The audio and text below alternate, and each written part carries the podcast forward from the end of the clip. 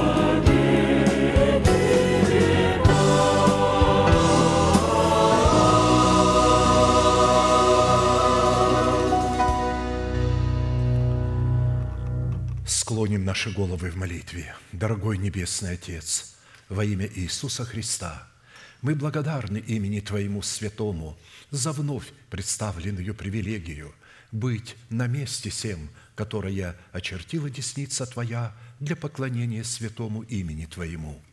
И ныне позволь наследию Твоему во имя крови завета подняться на вершины для нас недосягаемые и сокрушить всякое бремя и запинающий нас грех. Да будут прокляты в этом служении, как и прежде, все дела дьявола, болезни, нищета, преждевременная смерть, демоническая зависимость, всевозможные страхи, депрессии, разрушение, косность, невежество – все это да отступит от шатров святого народа Твоего. И ныне встань, Господи, на место покоя Твоего Ты и ковчег могущества Твоего, и да облекутся святые Твои спасением Твоим, и да возрадуются пред лицом Твоим. Дай нам больше от Духа Твоего, пропитай нас Духом Твоим святым, позволь нам найти светлое лицо Твое – я представляю это служение в Твои божественные руки. Види его рукою превознесенную, великий Бог, Отец, Сын, Дух Святой. Аминь. Да благословит вас Господь, можете садиться.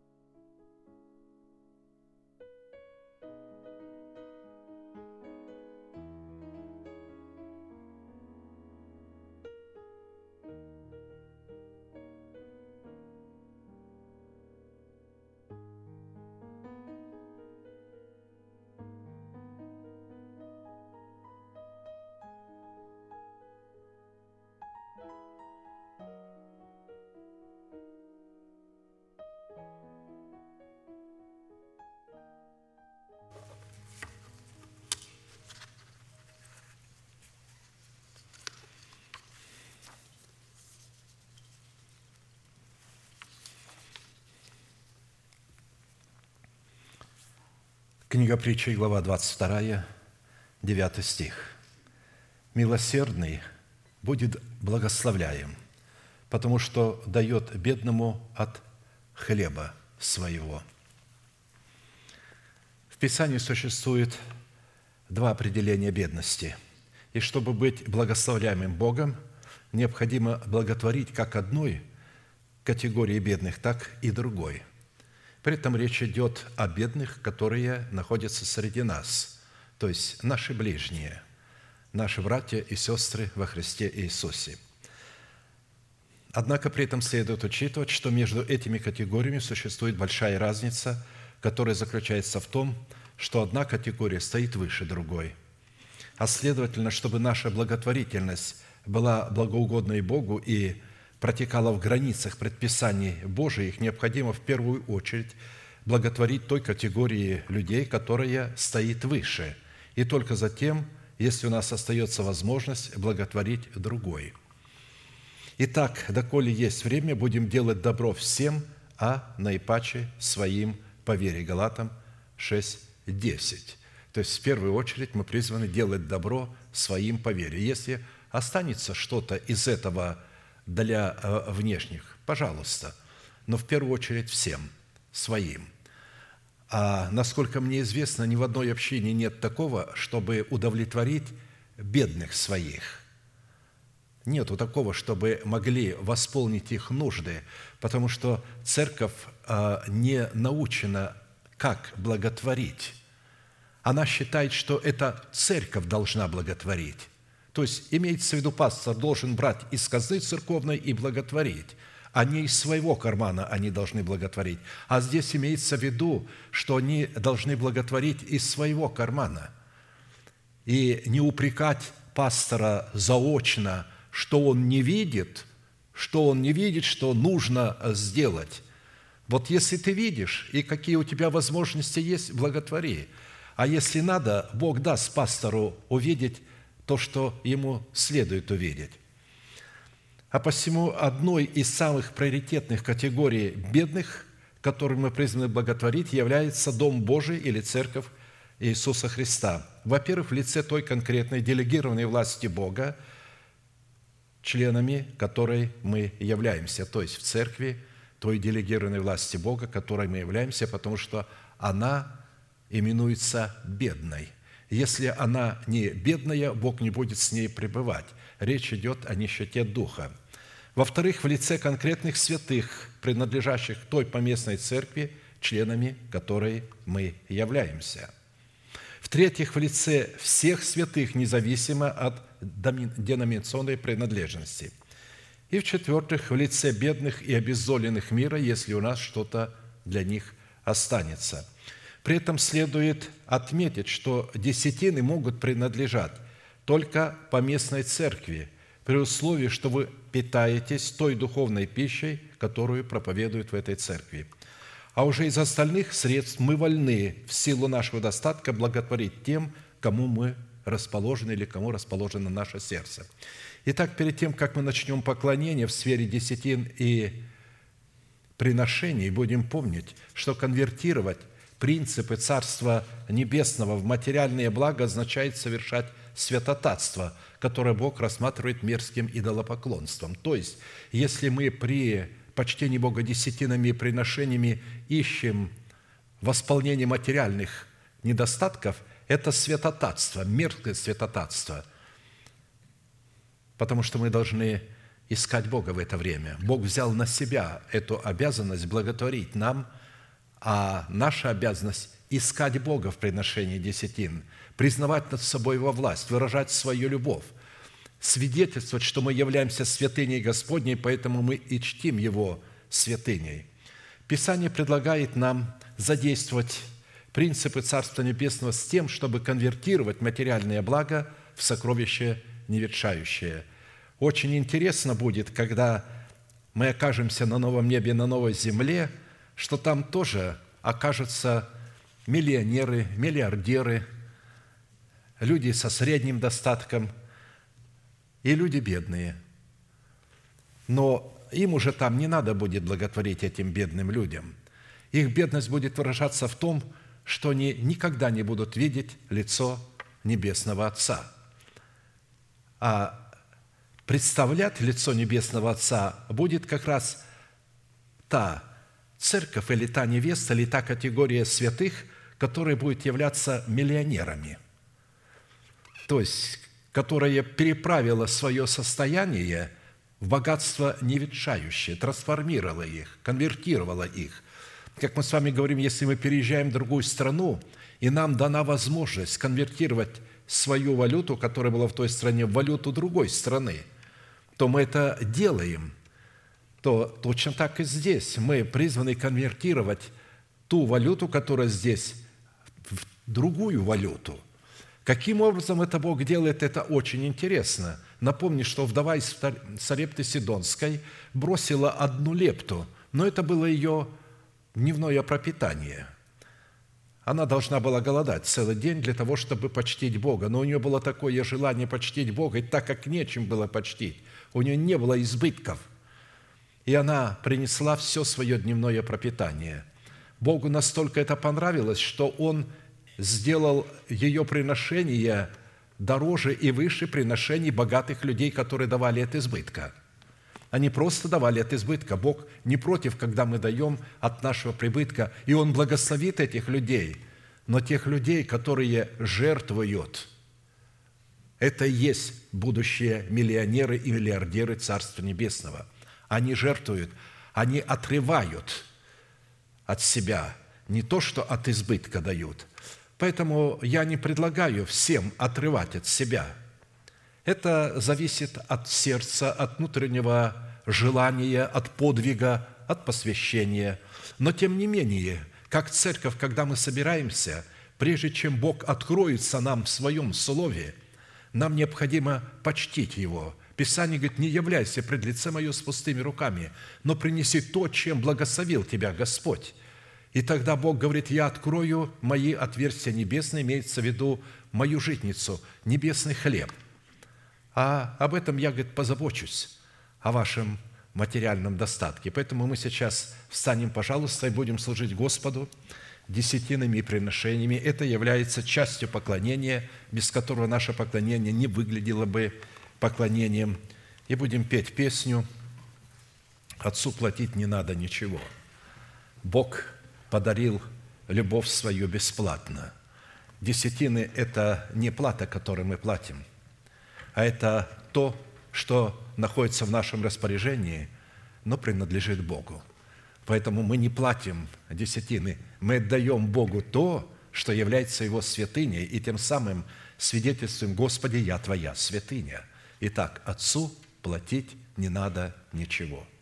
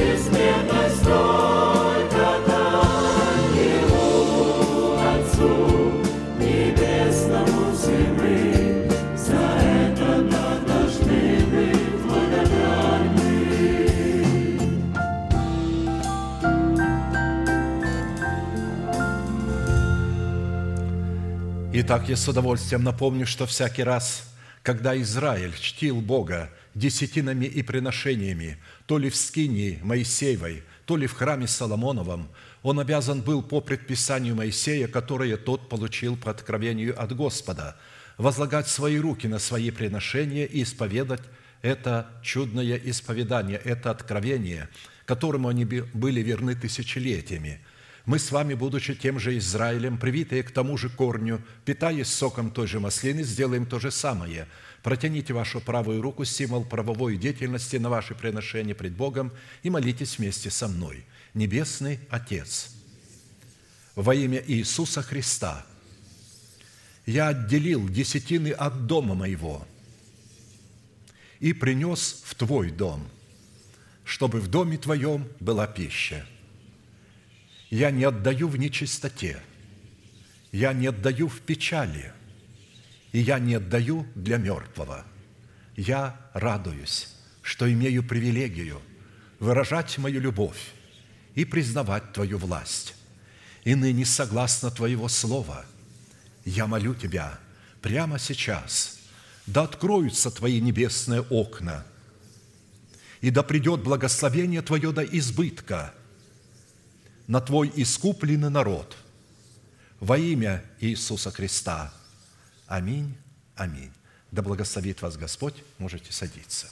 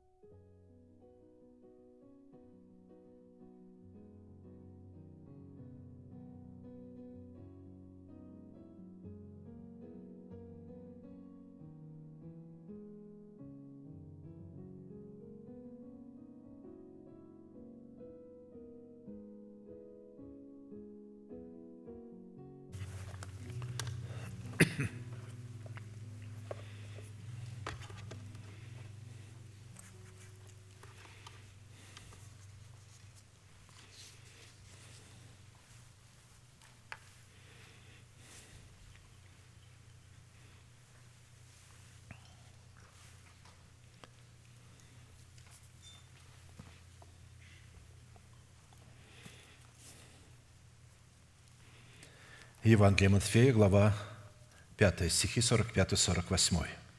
«Да будете сынами Отца вашего Небесного, ибо Он повелевает солнцу своему восходить над злыми и добрыми и посылает дождь на праведных и неправедных.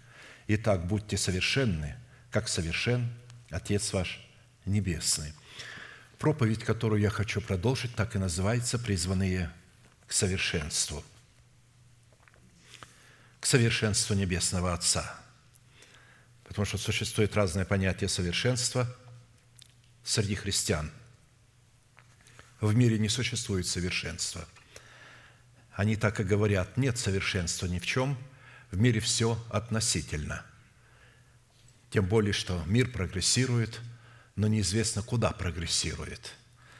И исходя из того, что они создают э, новые технологии, они не могут сознать, создать технологию самого человека его характера. Характер человека деградирует. И ни психологи э, не могут с этим ничего поделать, ни мудрецы, ни философы. Они не хотят даже об этом говорить они забалтывают эту идею, полагая, что общество человеческое куда-то движется. Оно движется в погибель. Все страны мира движутся в погибель. Мир идет в погибель. Христианство, так, так называемое, в своем большинстве марширует под э, песни прославления в погибель, потому что оно не заботится о том, чтобы приносить плод Богу, чтобы быть совершенными так, как совершен Отец Небесный чтобы уподобиться своим характером характеру Небесного Отца, потому что Его совершенство состоит в Его характере, в Его отношении к добру и к злу. Бог – это нетолерантная личность. Он любит праведных, и Он ненавидит неправедных. Следовательно, Он посылает свой дождь только на праведных в меру и в свое время, а неправедных Он просто топит – Следовательно, солнцем своим Он светит на праведных, благословляя их, а неправедных проклиная. И вот Писание призывает нас, чтобы мы были такими. При этом фраза «да будете» – это повелевающая фраза, которой Бог сотворил мир и которой Он блюдет этот мир к суду. А посему эта заповедь является наследием святых, только святых всех времен и поколений – и адресована она Христом сугубо или же только к своим ученикам. А посему люди, не признающие над собой власти человека, посланного Богом, к наследию этой заповеди никакого отношения еще никогда не имели и навряд ли уже когда-нибудь смогут иметь. Речь идет о том, что они никогда ее не понимали и навряд ли уже когда-нибудь смогут понять, а что туда заложено – ведь а, совершенство Небесного Отца не состоит в том, чтобы идти благовествовать миру. Люди даже не понимают, что благовестие миру происходит из-за того, когда мы являемся светом. И неважно, где вы находитесь, если вы свет миру, вы благовестник. А если вы не свет миру, то даже если вы будете иметь степень а, богословия, докторскую степень, и вас пошлют а, куда-либо, и вы будете иметь какой-либо успех, то тех людей, которых будете приводить, вы будете приводить их не ко Христу, а к себе и поведете их в погибель туда, куда и вы идете. Потому что никто вас на самом деле не посылал в таком виде. Благовестник – это человек, который является светом для мира. И в связи с исполнением этой повелевающей заповеди бодрствовать над Словом Божьим в своем сердце, а мы призваны бодрствовать над Словом Божьим в своем сердце – так, как бодрствует Бог над изреченным им словом и адресованным им нам в храме нашего тела. Потому что Бог бодрствует только в храме своего тела над Словом Твоим, которое Он, своим Словом, которое Он превознес превыше всякого имени. И в связи с этим мы остановились на исследовании такого вопроса, какие конкретные цели призвана преследовать праведность Божия – с которой мы соработаем в нашем сердце или призваны соработать в нашем сердце с той истиной, которая сокрыта в нашем сердце. И когда семя истины, сокрытое в нашем сердце, умирает в доброй почве нашего сердца и приносит плод, вот тогда только мы можем и сотрудничать с Богом путем принесения плода правды. А в частности, на чем же наша праведность зиждется? Она зиждется на том, что назначение праведности Божией в нашем сердце, принятой нами в разбитых скрижалях заветов которых мы в смерти Господа Иисуса законом умерли для закона, чтобы в новых скрижалях завета, знаменующих собой воскресение Христова, получить оправдание, дабы жить уже для умершего за нас и воскресшего, как написано, Христос предан за грехи наши и воскрес для оправдания нашего Римлянам 4, 25. То есть, оправдание мы не получаем в смерти Господа Иисуса. Мы получаем оправдание в Его воскресении. Если мы разумеем истину воскресения, как пользоваться ею? Ну, для того, чтобы воспользоваться воскресением, надо воспользоваться смертью. Для того, чтобы одеть себя в одежды оправдания, надо совлечь себя одежды нечестия. Вот о чем речь идет. Невозможно пользоваться воскресением Христовым, если мы не совлекли с себя ветхого человека с делами его. Если наш характер не преобразился в характер Христов, если наше сердце не является подобным сердцу нашего Небесного Отца – когда ребенок растет, он начинает проявлять черты своих родителей, предков своих. Так и здесь, рожденный от Бога, возрастая, он будет проявлять характер своего Небесного Отца. При условии, ему же дается выбор, когда он приходит в определенный возраст духовный, ему дается выбор выбирать между характером своего отца, который заключен в его новом человеке, потому что его новый человек является носителем этого характера. И ветхий человек, который является носителем характера падшего Херувима. И человеку надо выбирать, потому что в нем живут эти два характера. И до определенного времени то один проявляется, то другой. С одним мы боремся, другому даем проявление – но дело в том, что на определенном уровне мы не можем отличить один характер от другого. И иногда нам кажется, что это характер Небесного Отца, а это характер падшего Херувима. Ведь он же не приходит к нам а, а, а, с рогами и копытами. Он приходит к нам как Дух Святой, как ангел Божий, как ангел света. Он облекается в одеяние света и а, представляет Писание он оперирует местами Писания, он в этом профессионал. И если мы не знаем хорошо Писания, он легко может нас увлекать с истины.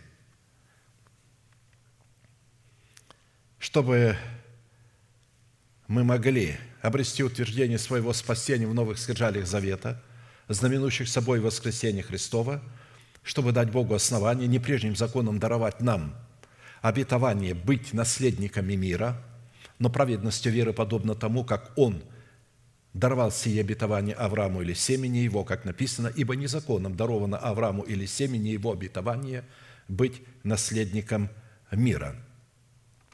Бог не может прежним законом нам даровать это обетование. Прежний закон – это закон дел. Это не только закон Моисея. Закон Моисея – это закон дел – но это и тогда, когда христиане думают, что они под благодатью, но они пытаются угодить Богу делами своими. Вот когда человек пытается угодить Богу делами своими, он использует закон дел. То есть он что пытается? Он пытается оправдаться своими делами. Вместо того, чтобы принять то, что уже завоевано для нас на кресте – в смерти Господа Иисуса и в Его воскресении, и затем уже просто творить правду. Человек не творит правду, он пытается оправдаться. Я имею в виду христианин. В этом и беда этого христианина. А посему завет мира в сердце воина молитвы, коль он таковым является, это результат послушания его веры, вере Божией в словах посланников Бога. Вера Божия – это информация, исходящая через благовествуемое слово посланников Бога – Вера от слышания – это информация, это не эмоция, это не чувство. Это не то, что я чувствую. Вера Божия не зависит а, от нашего чувства. Мы можем обидеть друг друга и быть обиженными в наших чувствах, но вера ничего общего к этой обиде не имеет. Вы можете подняться над этой обидой информацией, которую вы имеете, и начать исповедать не то, что вы чувствуете, а то, что Писание говорит, как следует себя вести. И таким образом вы начнете лечить свою рану. Бог не будет просто так лечить вашу рану или мою рану. Мы призваны ее вылечить исповеданием наших уст, исповедуя веру нашего сердца, то есть повиновение нашей веры истине Слова Божия, сокрытой в нашем сердце. А посему вера Божия – это генералиссимус, а наша вера – это рядовой воин, который подчиняется генералиссимусу, то есть взирайте на начальника и совершителя веры Иисуса. Итак, по каким признакам следует испытывать самого себя на предмет того, или же на предмет мира Божьего в нашем сердце, что идентифицирует нас как сынов Божьих, или же как святыню Господню. Итак, испытывать свое сердце на предмет владычества мира Божьего в своем сердце следует по способности быть миротворцем, иметь внутреннее состояние мира, что характеризует нас как сынов Божьих – как написано, блаженные миротворцы или же благословенные миротворцы, ибо они будут наречены сынами Божьими. Миротворцы – это люди мудрые, люди, имеющие страх Господен. Невозможно творить мир, не имея внутри себя страха Господнего, не имея вот этой мудрости. Состояние мира – это состояние мудрого сердца, которое знает, что делать и когда делать, и какие средства задействовать для того, чтобы выполнить волю Божию. Шесть признаков, по которым следует судить о своей причастности к сынам мира, уже были предметом нашего исследования, и мы остановились на седьмом. Это по способности облекать свою сущность в святую или же избирательную любовь Бога. Более же всего облекитесь в любовь, которая есть совокупность совершенства, и да владычествует в сердцах ваших мир Божий. То есть только после того, когда мы облечемся в любовь, мир Божий получит власть на право владычествовать в наших сердцах.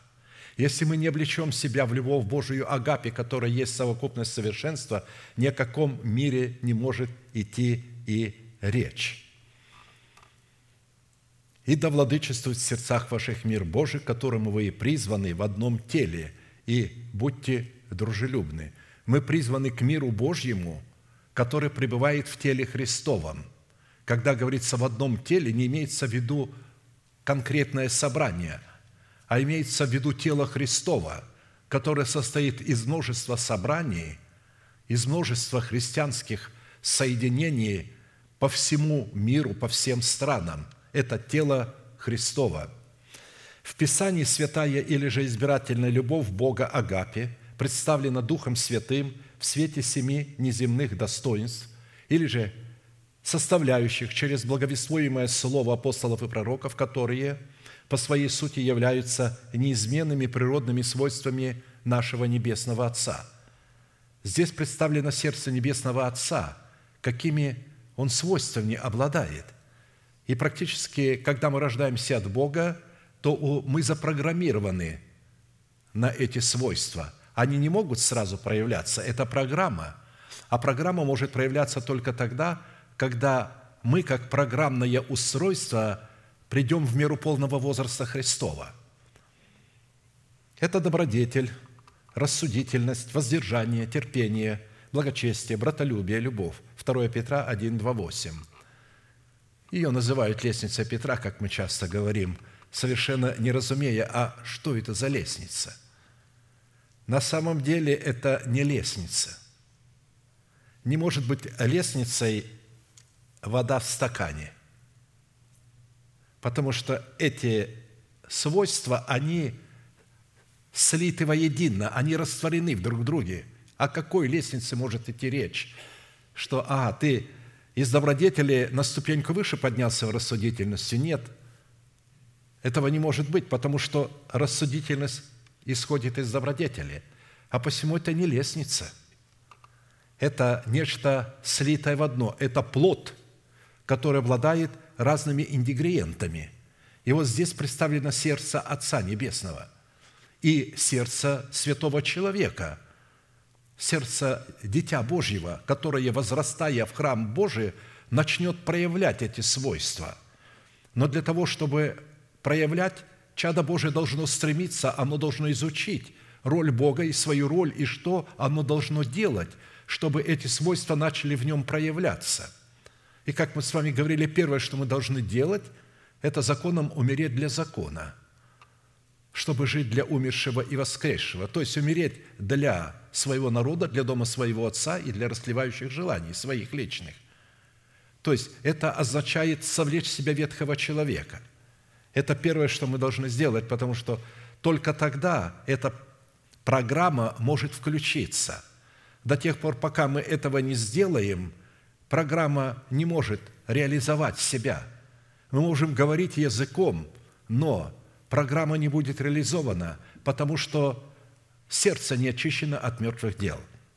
Итак, в определенном формате из семи имеющихся характеристик добродетели, которые в своей совокупности определяют в нашем сердце благость Бога или же любовь Божию Агапи, мы уже рассмотрели пять свойств, остановились на шестом свойстве – это призвание показывать в своей вере неземную силу братолюбия.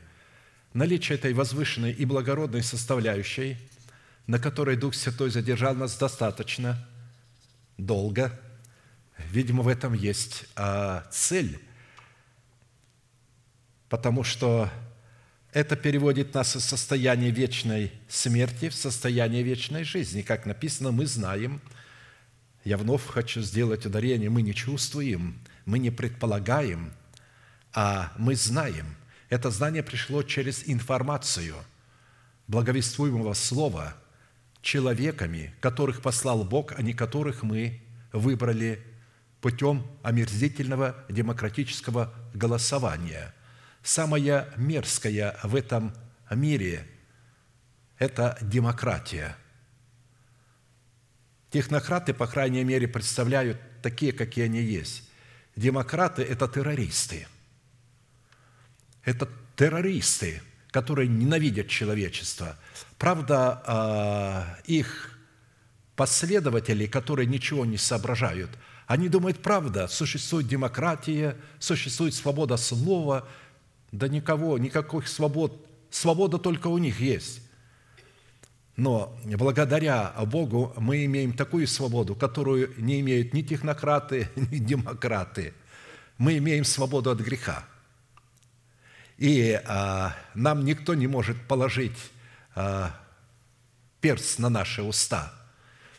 Только мы сами.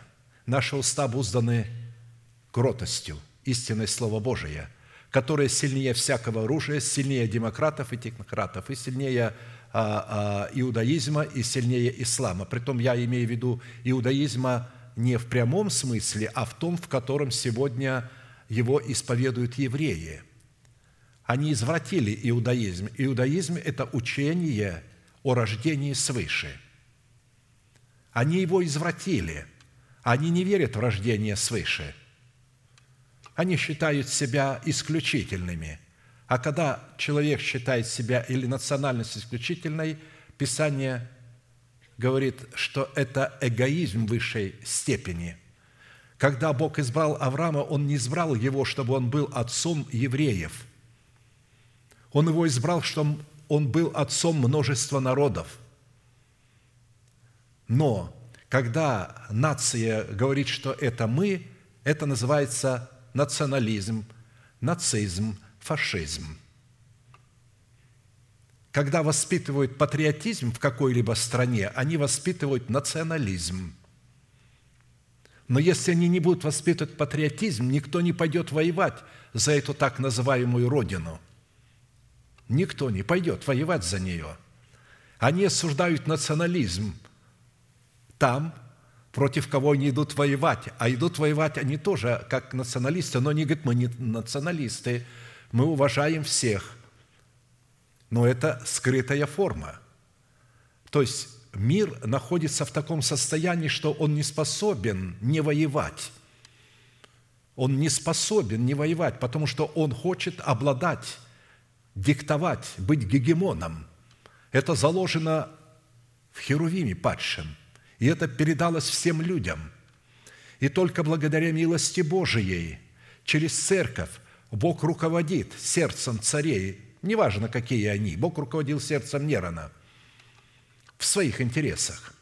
Конечно, он допускал и допускает войны, но не Бог создает войны. Войны – это результат того, что люди посеяли, а теперь они пожинают. И говорят, давайте будем молиться, чтобы не было войны. Вы что, хотите, чтобы люди не пожали того, над чем они трудились? Разве Христос призывал нас, чтобы мы молились о том, чтобы не было войны, не было голода? Он, наоборот, просто сказал, будут войны, слухи о войнах, землетрясения, глады, море, вот эти всевозможные болезни, вирусы. Что вам надо делать? Восклоните головы ваши, приближается избавление ваше. Мир осужден. Это должно быть, это будет. Бесполезно молиться о том, чтобы не было войны и чтобы остановить войну. Как вы можете остановить войну, если война идет в вашем сердце между ветхим человеком и новым? Остановите ее внутри себя. Как только вы остановите ее внутри себя, как только я остановлю ее внутри себя, вот только тогда я становлюсь носителем мира. Какого мира? Мира Божьего. И тогда я свет для мира. И тогда те, которые предизбранные Богом в этом мире, в разных странах, Бог даст им услышать это слово от сынов мира. Итак, мы знаем, это такое сильное свидетельство. Мы знаем, что мы перешли из смерти в жизнь. Почему? Потому что любим братьев. Мы не любим всех подряд. Мы любим только братьев. Христос умер только за свою церковь очистив ее баню водную посредством слова. Он не пришел умирать за мир весь. Он пришел умирать за церковь. Иоанна 3,16 говорится, «Бог так возлюбил мир, что отдал Сына Своего Единородного, дабы всякий верующий в этом мире не погиб, но имел жизнь вечную». Видите, какой неудачный перевод. То есть он перечит этот перевод начальным словам, конечная фраза, что он возлюбил – дабы всякий верующий только не погиб. Как же Бог возлюбил мир, если Он не может спасти этого мира? Что Он спасает только верующего. Значит, перевод неправильный. Ибо так Бог возлюбил всякого верующего в этом мире, что отдал Сына Своего Единородного. Вот так должен быть перевод. Тогда он не будет перечить, первые слова не будут перечить последним. Мы же читаем перевод. И он часто а, неудачный – Иногда удачный, иногда неудачный. А, но даже если будет и удачный перевод, когда читают эту книгу при удачном переводе евреи на своем родном языке, они слепы. Христос сказал «слепые». Они не видят. Они не могут видеть, потому что это мысли Бога, и они открываются только тем, кто ищет Бога и готов платить цену – за то, чтобы найти Его и слиться с Ним воедино. Итак, нелюбящий брата пребывает в смерти, ненавидящий брата своего есть человека-убийца. Видите, не обязательно взять нож или же пулю и убить человека, достаточно ненавидеть его. Ненависть часто прячется за завистью. Если мы завидуем кому-либо – значит, это и есть ненависть. Она перерождается. Почему Каин убил Авеля? Потому что у него была зависть. И он поэтому возненавидел брата своего из-за зависти. Он обратил внимание, что Бог благоволит к Авелю, а к нему не благоволит. Тем более, что он принес из лучших плодов своих. Иногда люди говорят, надо было кровную жертву принести, а как он принесет кровную жертву? Ведь Бог не а, овец ему дал, а Бог дал ему землю, и он от этой земли принес дары Богу, которая земля взрастила. Ведь Писание говорит, он посмотрел на Каина и на дар его. Он посмотрел на Авеля и на дар его. Значит, Бог смотрит не на жертву, а на вас, на меня. Он смотрит на мои мотивы, что я преследую этой жертвой, что я преследую в своей молитве. Если я преследую мои личные цели, молюсь словами Бога, но преследую личные цели – я хочу использовать дары Святого Духа, помазание, благословение для плоти. Не для того, чтобы возрасти в меру полного возраста Христова, не для того, чтобы связать плоть со страстями и похотями, а для того, чтобы найти какие-то доводы в Писании, чтобы дать этой плоти возможность удовлетворять свои желания. И это беда. Это и есть смерть, когда мы убиваем – это человека-убийца. А вы знаете, что никакой человек-убийца не имеет жизни вечной в нем пребывающей. 1 Иоанна 3, 14, 15. В связи с этим, как и в предыдущих составляющих добродетель Бога или же любовь Божию Агапе в Его уникальной к нам благости, которую мы призваны показывать в своей вере в семи составляющих, нам необходимо было ответить на четыре классических вопроса. Что говорит Писание о силе братолюбия, которое мы призваны показывать в своей вере – Какое назначение призвано выполнять сила братолюбия, которая должна быть показана в нашей вере по отношению к нашим ближним?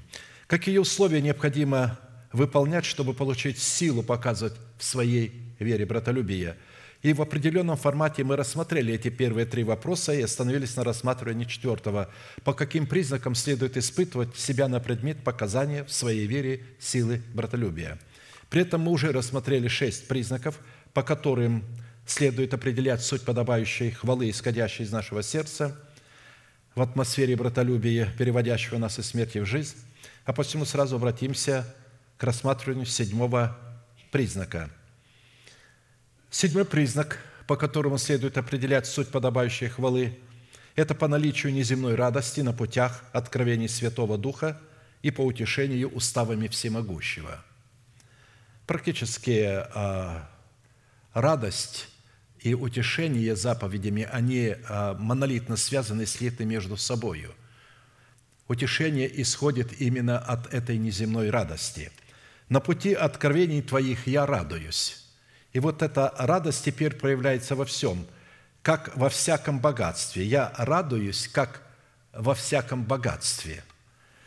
И речь не идет о нетленном богатстве – дети Божии никогда не радовались от имения тленного богатства.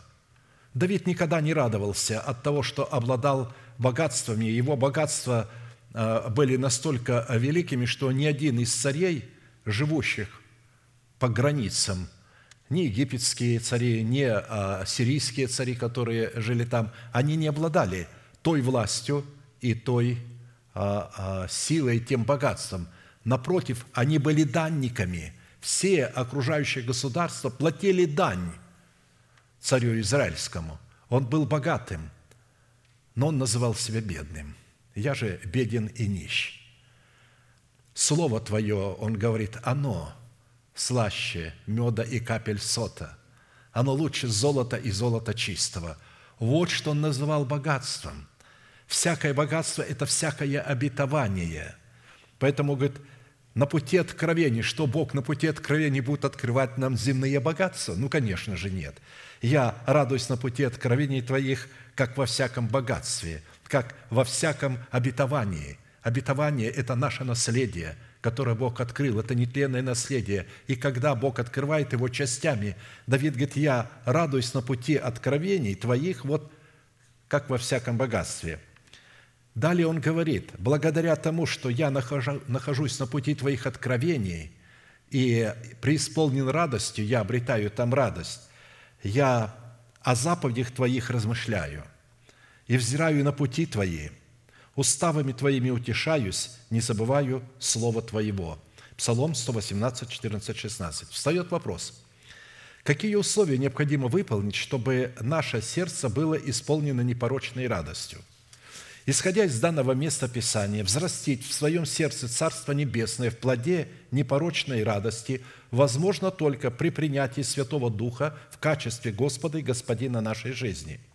И данный признак, по которому следует определять суть подобающей хвалы исходящая из нашего сердца в атмосфере братолюбия, состоит в пяти составляющих, которые в своем слиянии находятся в чудном равновесии по отношению друг к другу, так как истекают друг из друга и подтверждают собою истинность друг друга, а посему непорочная радость обнаружит себя, во-первых, на путях откровений Господних, в размышлениях о заповедях Господних, во взирании на пути Господни, в утешении словами Господними, в сохранении в своей памяти Слова Господнего – если составляющие данного признака будут являться достоянием нашего сердца, то это будет означать, что наша молитва отвечает требованиям подобающей хвалы, исходящей из нашего сердца в атмосфере братолюбия, переводящего нас из вечной смерти в жизнь вечную.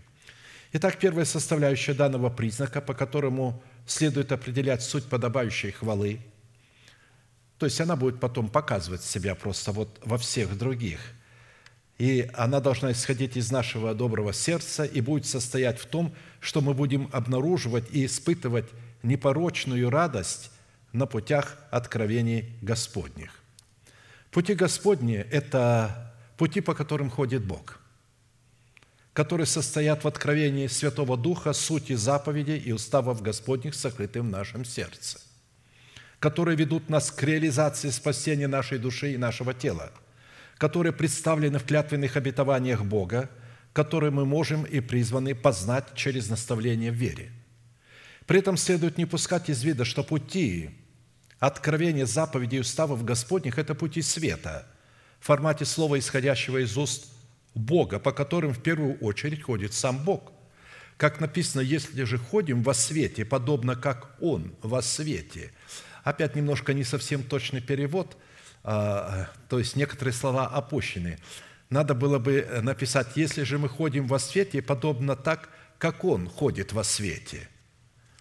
А то просто ходим во свете, подобно как Он во свете, и надо потом толковать. То если мы ходим в том свете, в котором ходит Бог, то имеем общение друг с другом.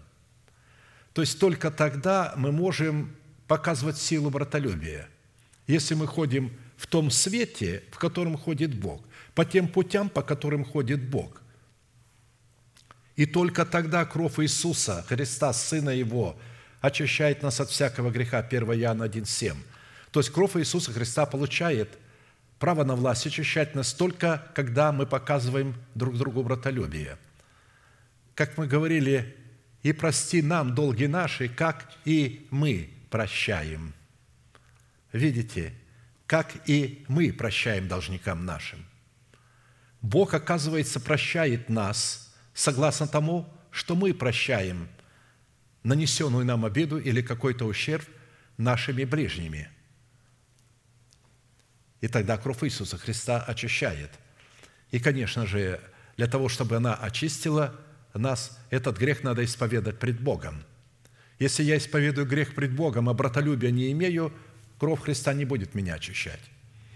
Фраза «на пути откровений твоих и радуюсь, как во всяком богатстве» означает, что пути, по которым ходит Бог, состоящие в слове, исходящем из Его уст, призваны ввести нас в радость нашего Господина. Вы помните притчу «Войди в радость Господина твоего». Это пути. И что это за были пути? Это пути, когда они пускали залог своего спасения в оборот и приносили своему господину приобретенное. Вот ты мне дал два, вот четыре. Ты мне дал пять, вот тебе десять. Я приобрел. И тогда он ему говорит, войди в радость господина твоего. Так и здесь мы призваны войти в радость нашего господина. Оказывается, небеса наполнены атмосферой радости – Наше наследие – это наследие радости. Если мы принимаем нетленное наследие, мы принимаем состояние, атмосферу радости, которая находит свое выражение в чистом, нетленном, неследимом наследии Христовом, которое сокрыто в нашем сердце в формате истины начальствующего учения Христова, что дает Богу основание сохранять его для нас на небесах. И если его нет в нашем сердце, Бог не будет его сохранять на небесах – для нас. По словам Писания, это нетленное наследие готово открыться к последнему времени через веру нашего сердца, утвержденную посредством взращенного нами плода правды. Вера должна быть утверждена. Если вера не будет утверждена, то она будет утрачена нами.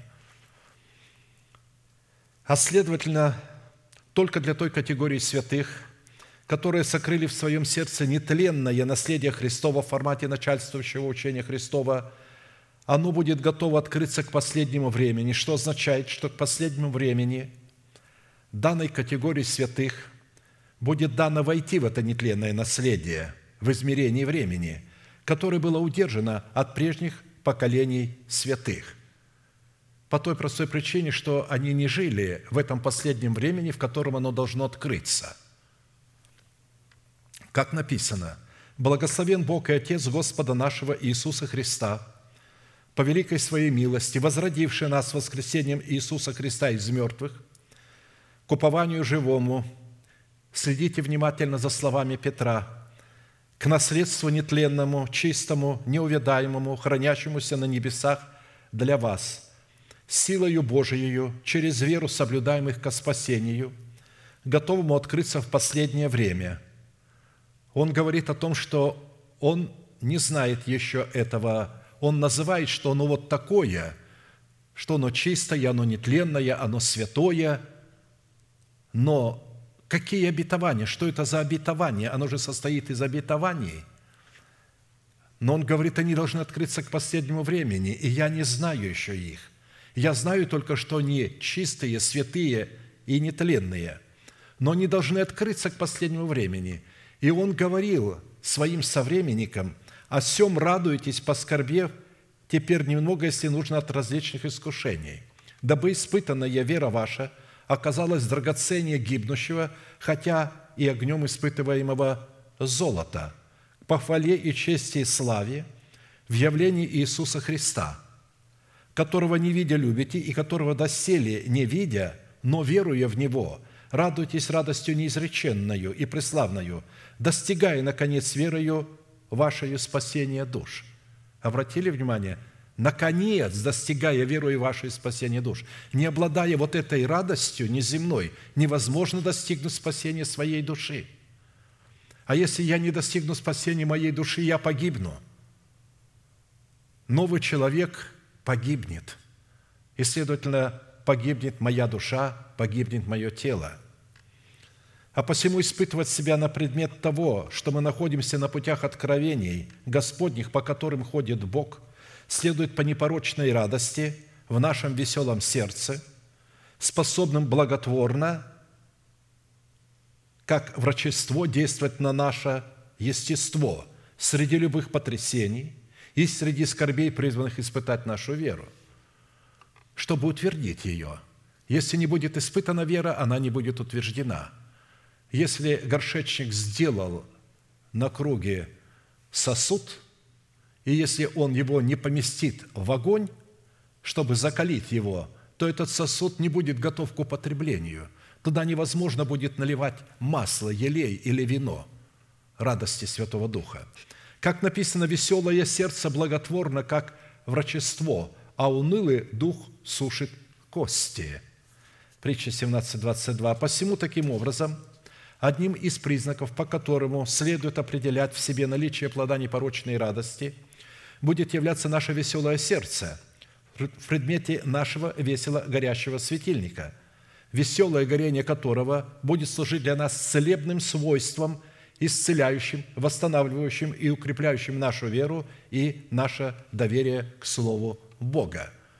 Потому что мы все нацелены на физическое исцеление, а Бог нацелен в первую очередь на исцеление нашей веры. Наша вера больна. Если бы она не была больной, мы бы радовались. И вот этой радостью, вот этой верой, радостной верой – мы бы поддержали наши тела, мы бы бросили вызов этим болезням. И те болезни, которые следует победить, мы победили. А те болезни, в которых следует показать верность Богу, мы просто над ними бы поднялись. Иногда Бог дает возможность и власть изменять обстоятельства, а иногда Бог поднимает нас над обстоятельствами. Моисей говорит, Господи, вот Ты меня посылаешь, а я косноязычен – шантажирует Бога. шантаж. Вот исцели мою косноязычность, а потом посылай меня. Но он не может так сказать напрямую. Он говорит, как же я пойду, ты посылаешь меня, я косноязычен. Бог не выводит его из этих обстоятельств, из косноязычия его, а говорит, а у тебя есть брат Аарон, который не косноязычен. Вот ты будешь для него Богом, а он будет пророком. Ты будешь ему говорить, он тебя понимает, а он будет говорить к народу.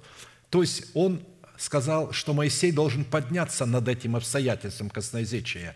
Оно останется.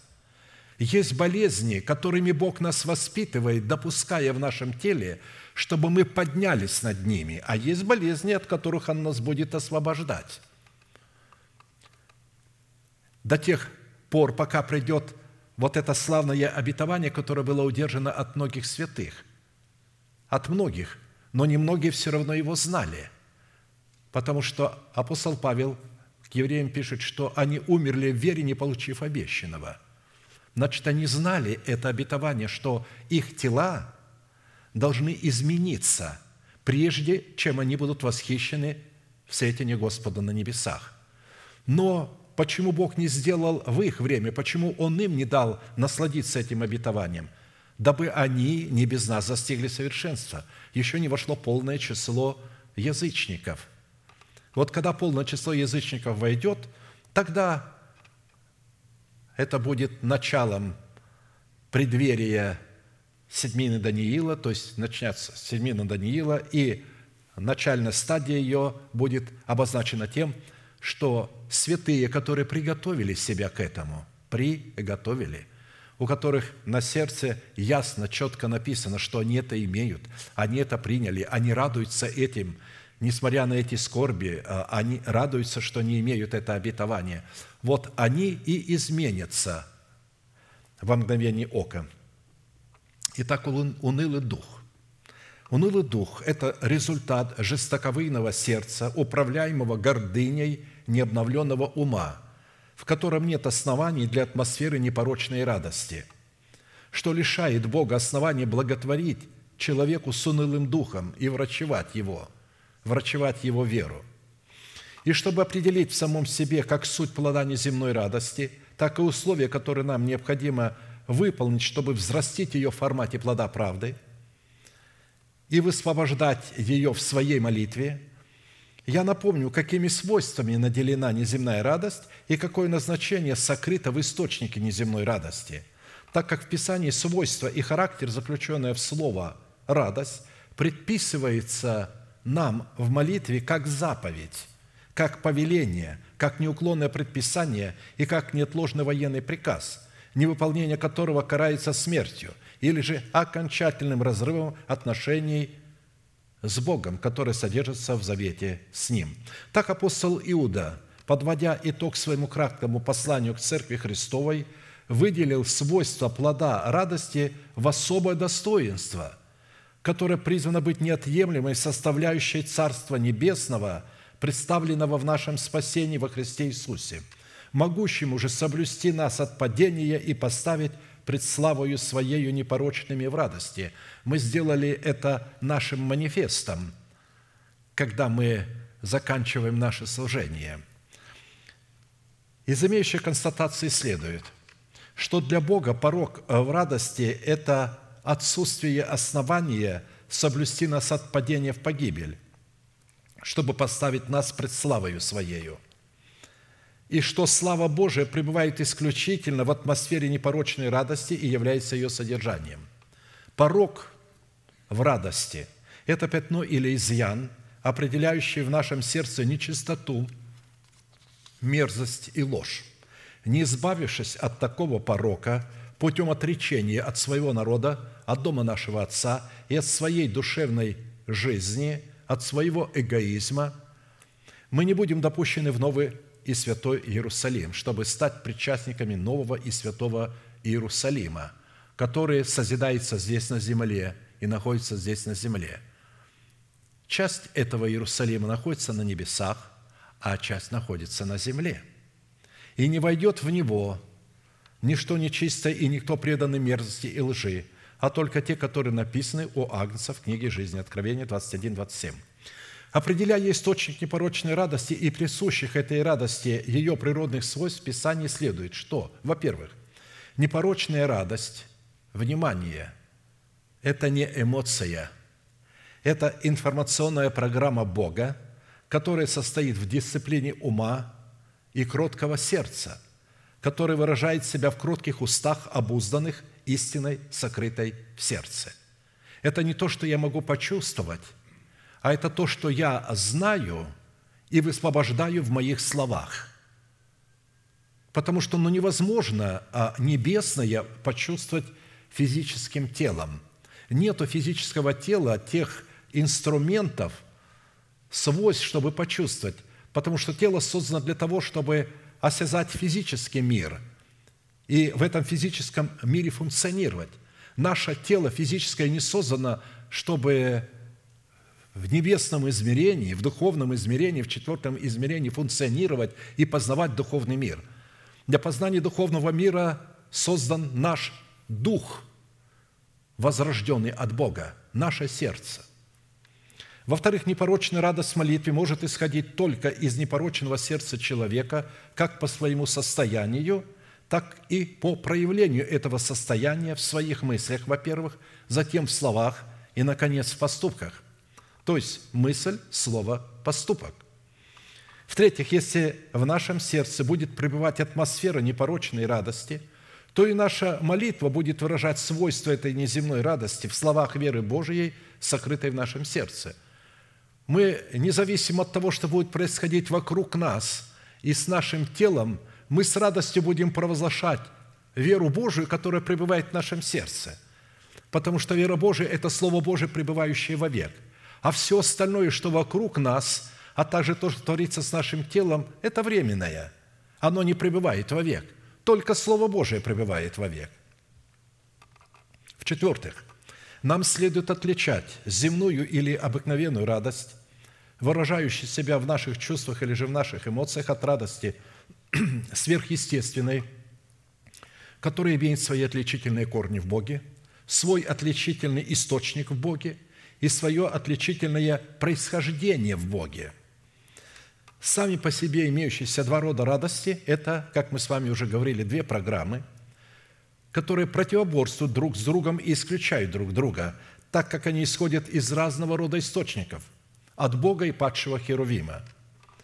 В-шестых, сердце человека является программным устройством, и тот род радости, который человека дает свое предпочтение, облекает его собою и становится господствующим в его естестве. То есть, какой программе мы даем предпочтение, та программа становится господствующей в нашем естестве – и если мы отдаем предпочтение земной радости, которая состоит в программе Бога, вот в этом свойстве Небесного Отца, то она, с одной стороны, будет мерилом наших отношений с Богом, а с другой будет подавлять и угнетать радость неземную, если мы отдаем предпочтение земной радости. Если же отдаем предпочтение радости, исходящей свыше – то она также будет мерилом наших отношений с Богом.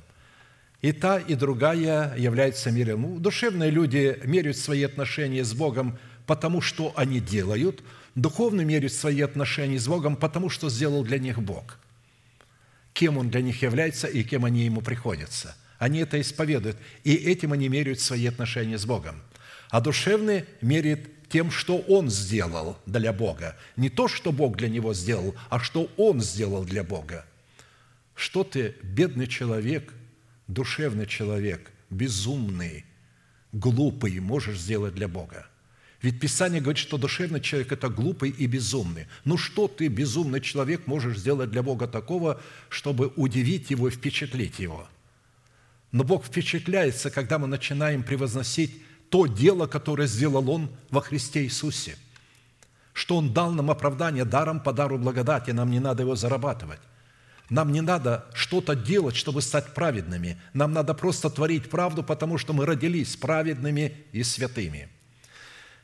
При этом я напомню, что в силу своей сверхъестественности неземную радость невозможно ни испытать, ни прочувствовать на уровне своих физических возможностей – так как, в отличие от земной радости, она не является результатом какой-то эмоции или же какого-то чувства, поднимающего физическое и душевное настроение. Потому что сверхъестественная радость – это составляющая в нашем сердце Царство Небесное, которое призвано выражать себя в дисциплине нашего обновленного ума, воли и нашего сердца. Она творит мир в нашем сердце, а также уравновешивает, контролирует и ведет за собой наши чувства.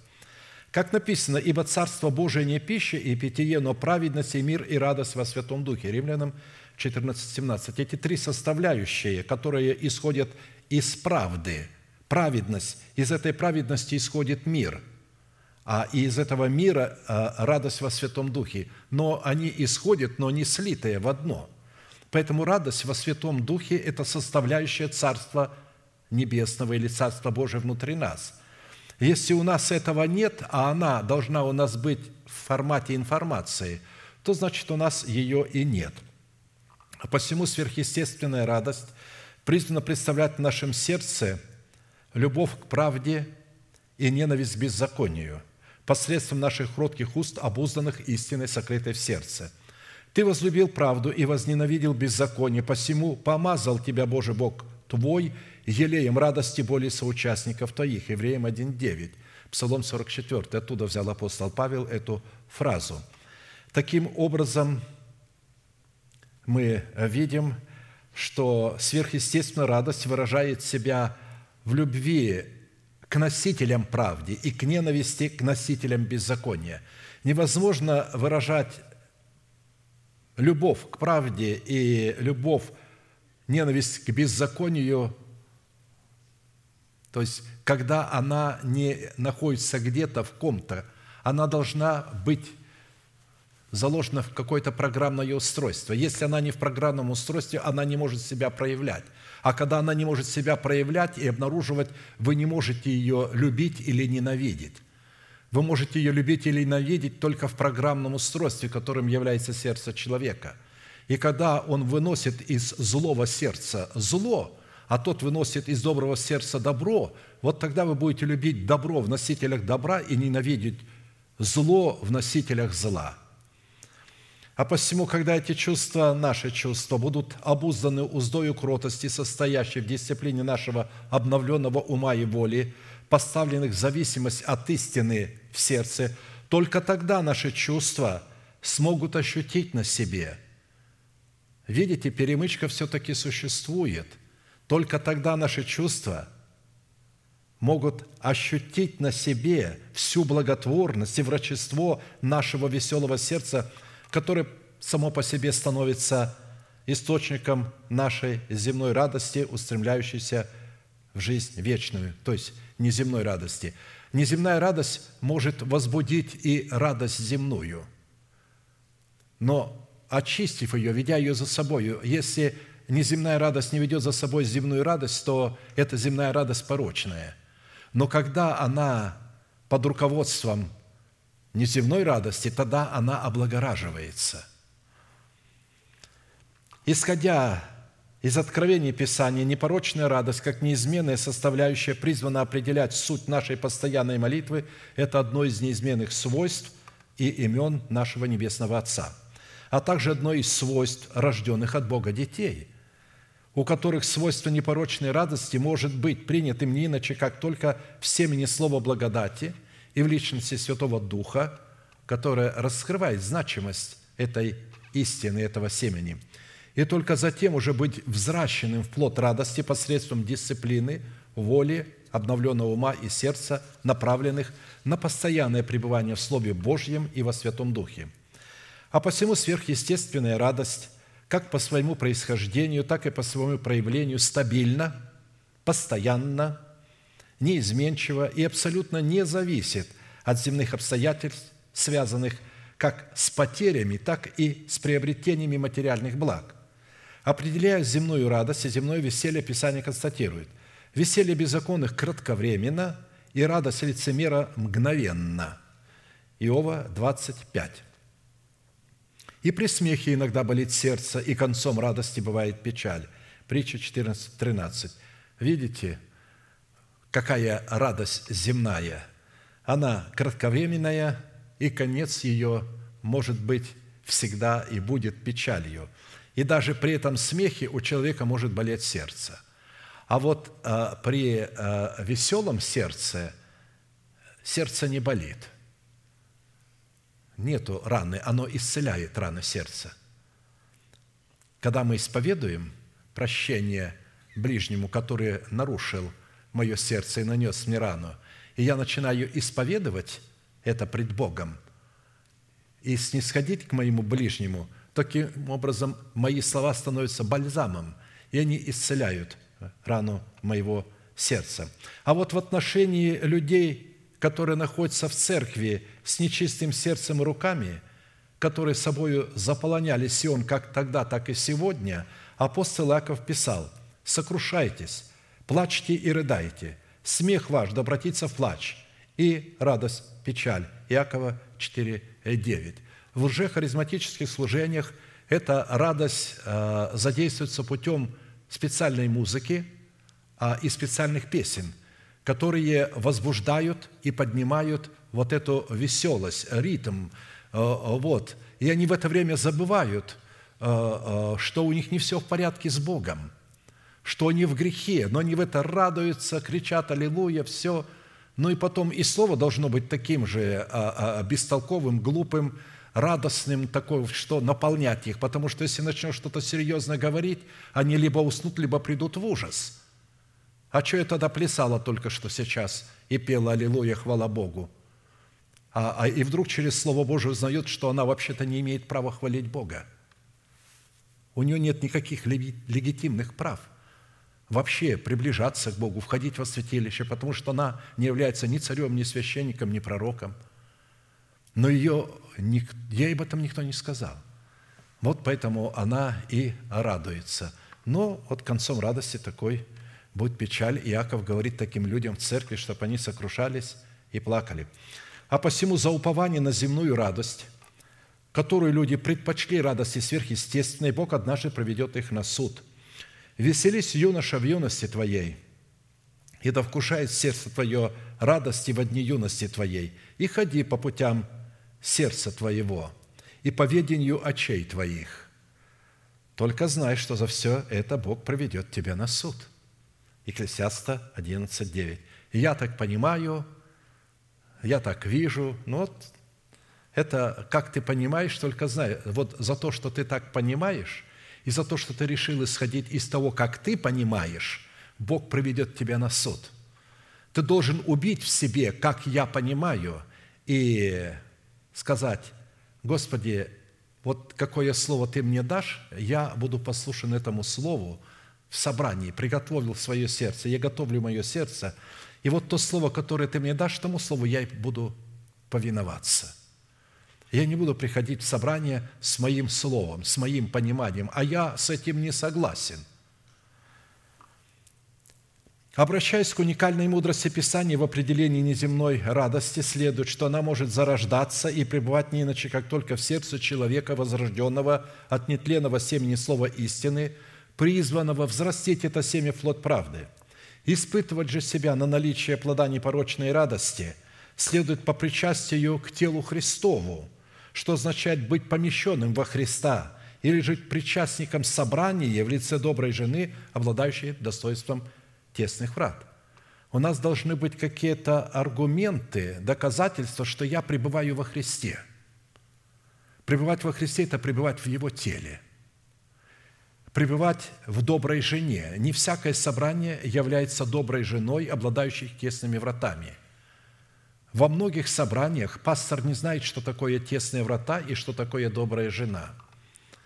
Они берут эту добрую жену и э, вот сочитывая, они причисляют это конкретной, э, э, конкретному лицу, то есть они не видят, что там речь идет не о этой женщине или этой девице, речь идет о церкви. Но они почему-то это приплюсовывают к обыкновенному человеку –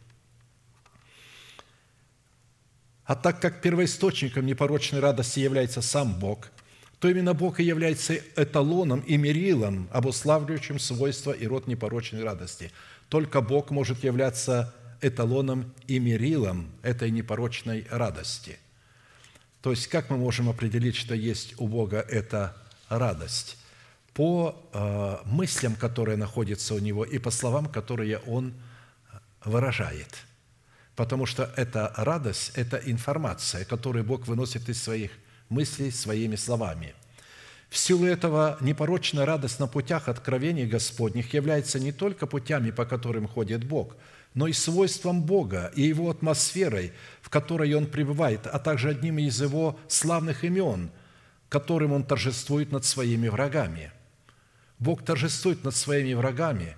Одна из побед, которая была доставлена Израилю, то есть когда враг шел на него с большим количеством и превосходил его оружием и войском, и тогда по откровению внутри себя Иосафат поставил впереди не а, спецназ отборных воинов, а поставил абсолютно безоружных людей, священников с трубами, а за ними хор шел. И вот священники трубили трубами, не просто трубили трубами, а это была мелодия – а хор восклицал а, а, вот, и хвалил Бога. И когда а, трубили священники, и хор восклицал и хвалил Бога, в это время Бог произвел несогласие между матьянами, мавитянами и жителями горы Сеира. Они восстали друг против друга и перебили друг друга. А Израиль шел на битву с ними. И когда он туда подошел, воевать-то не с кем уже было. Надо было уносить только добычу – Несколько дней выносили добычу, несколько дней. Израиль обогатился. Видите, а, иногда нам даже а, и в войну с врагом не надо вступать, когда он на нас наступает. Когда мы начинаем говорить, кем мы являемся во Христе, что сделал Он для нас, кем мы Ему приходимся – и когда мы это исповедуем, то вот эти слова уничтожают наперед, а, точечно такой имеют удар – как сегодня приблизительно этот кинжал, а, русская ракета, которая может за 10 тысяч километров попасть прямо в точку. То есть, ну, пока такого оружия ни у кого нет, но я просто привожу пример, что вот точно так хвала, она попадает в точку, где бы этот враг ни находился, он только замыслил что-то против нас, но мы можем поразить его – это точечное такое оружие.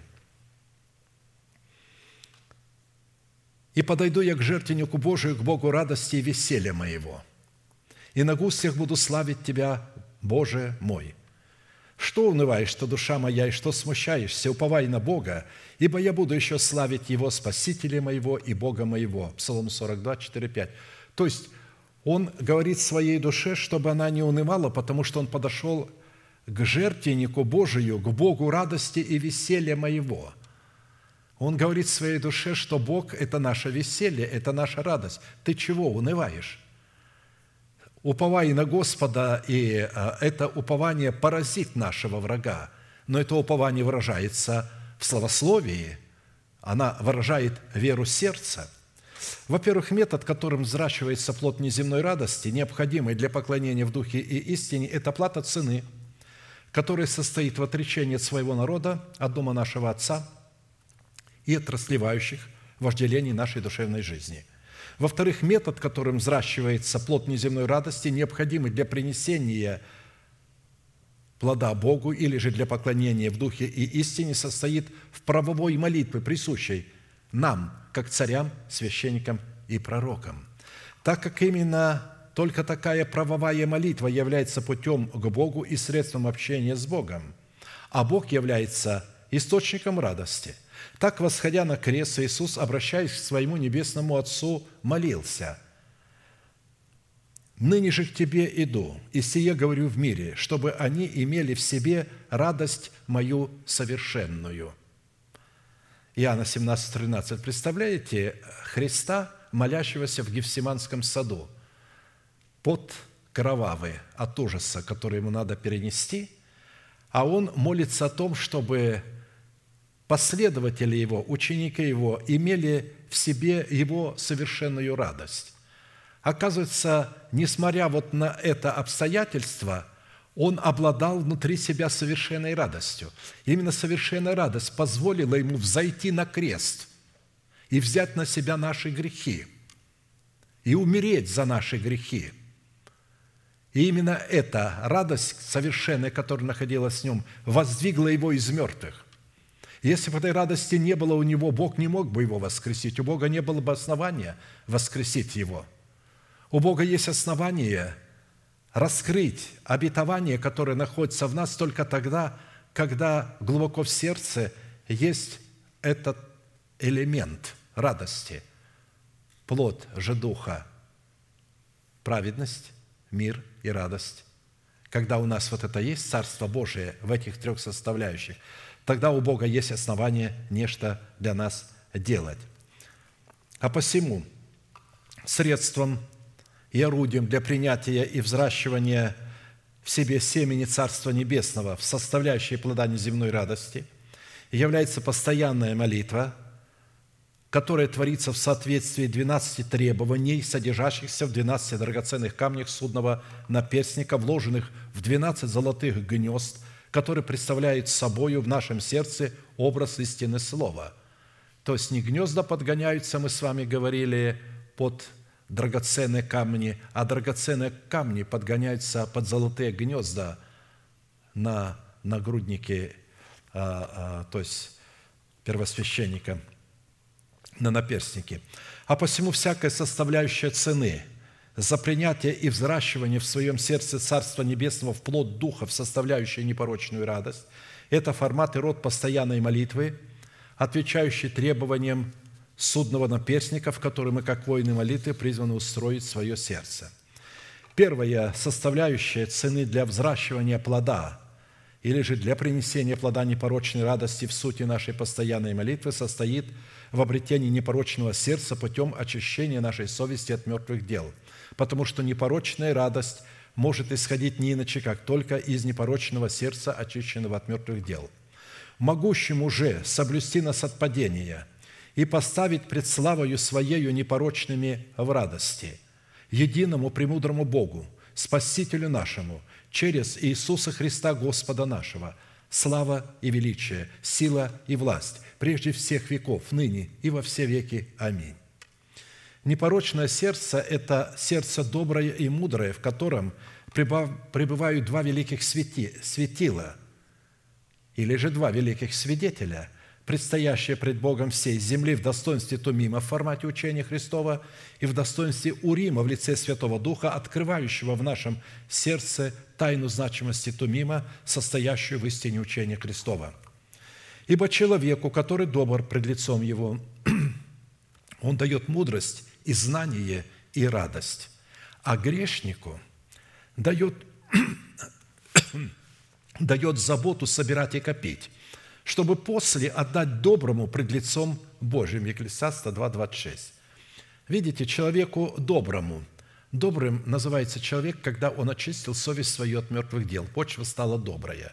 И вот он в эту добрую э, почву дает семя мудрости, знания и радости, которые человек взращивает в плод.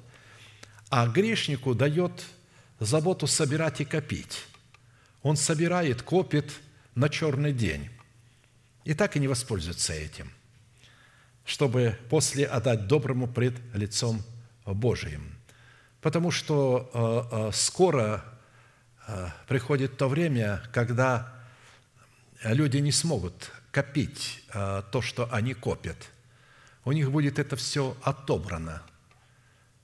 Придет цифровая такая технология, и деньги будут в цифрах, и будут в такой капсуле, в чипе, который будет э, человеку внедряться в руку. Но э, скажу вам, что это будет не по всей земле. Это будет только на территории бывшей Римской империи, там, где будет царствовать Антихрист. Поэтому россияне, которые эта страна, как северная страна, призвана Богом нечто сделать в свое время, соработать с Богом, Бог будет через эту страну делать, они никогда не примут, а, а, значит, а, вот этого измерения этих богатств. У них есть своя валюта, Китай этого не примет. Это нужно будет только для демократической Европы, чтобы вы понимали. Или же вот для Европы того. И это, эта капсула не является печатью зверя – Это просто будет такая финансовая система. Вот вам ложили, у вас деньги здесь, все в капсуле. В любое время оттуда они могут снять у вас государство. Теперь вы не сможете не заплатить налог. Если захотите, не заплатить. Он просто автоматически у вас будет сниматься. А захотят, все снимут. Захотят вообще э, снимут вы туда, а скажут, а почему э, мне, вот я хотела купить и не дали? А потому что на вас наложен запрет, вас наказали вот за то-то и за то-то. Вот как сейчас э, Запад наказывает все страны во главе с Америкой, закрывая им счета. Ну, э, э, то есть я хочу показать, что так это не будет всегда. Но человеку, который добр пред лицом его, он даст мудрость, и э, все, что они собирали, Бог отдаст доброму пред лицом Божиим. Итак, по Писанию, Церковь Божия, та часть Церкви Божией, которая облечется в нетленные тела, вот, вот ей Бог и отдаст. Вот они накопят, накопят все, но так как они не умеют управлять, они просто умеют копить, а, а, а правильно употреблять его они не умеют, то таким образом Бог отдаст это все мудрому. Мы не раз с вами обращали внимание на одну закономерность, что всякий раз, когда Писание воедино связывает предлогом «и» какие-либо присущие Богу характеристики, свойства и достоинства, то всякий раз достоинство, стоящее впереди, всегда и бесспорно является неким источником, который будет содержать в себе из которого будет проистекать последующее достоинство. А посему мудрость, исходящая от Бога, всегда и бесспорно дает сверхъестественное знание, а сверхъестественное знание, исходящее из мудрости Божией, всегда обладают и несут в себе торжество неземной радости. А посему наличие непорочной радости всегда проверяется по наличию знания, исходящего из откровений Урима, открывающего тайну то мимо запечатленного в нашем сердце. Аминь. Склоним наше колено, кому невозможно, наши головы в молитвы, и будем благодарить Бога за то слово, которое мы могли иметь, слышать и иметь сегодня, чтобы взять его и пользоваться им. Это наше богатство. Все желающие бросить вызов греху, цепям рабства – вы можете быть освобожденными от этих цепей. Мы просим вас выйти сюда к алтарю, мы будем за вас молиться. И неважно, какая нужда, если у вас нужда об исцелении, также выходите сюда. Вполне возможно, что Бог не просто поднимет вас над вашей болезнью, а избавит вас от вашей болезни. Но вы должны Богу сделать а, выбор. Сам Бог пусть выбирает, не вы. Вы просто выйдете и представьте себя Богу – если у кого есть тайный грех, сделайте решение оставить его. Если у кого есть обида, сделайте решение простить. Если вы кого-то обидели, сделайте решение попросить прощения. И вот с этим решением приходите к алтарю, и тогда Бог будет на вашей стороне. Аминь. Будем молиться.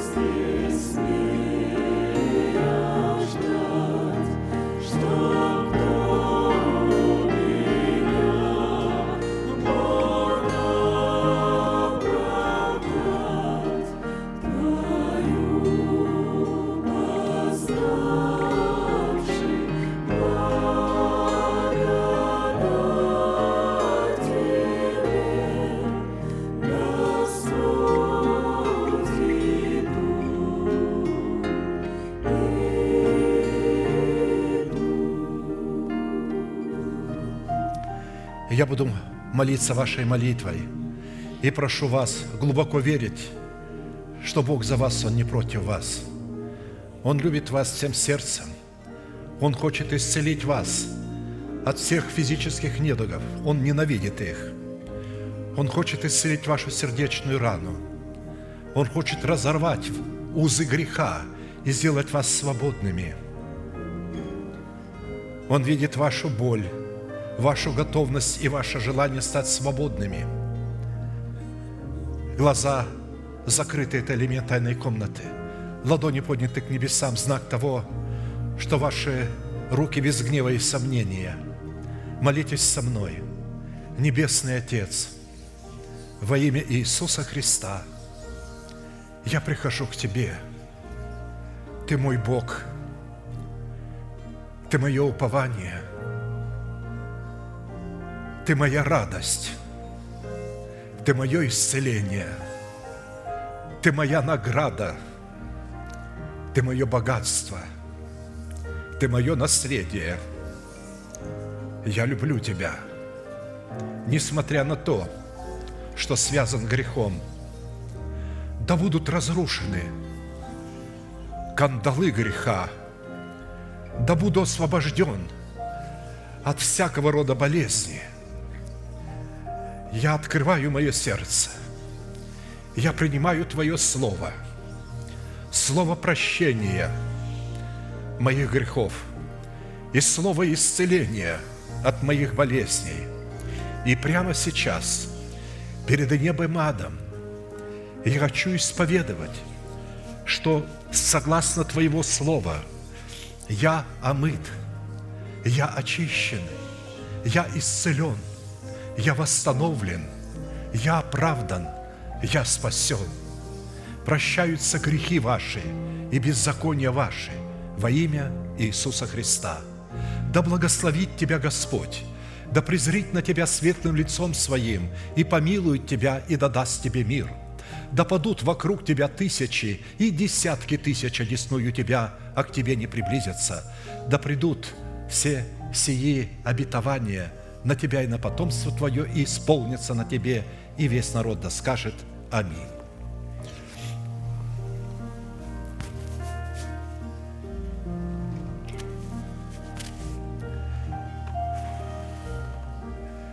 Да утвердит Бог –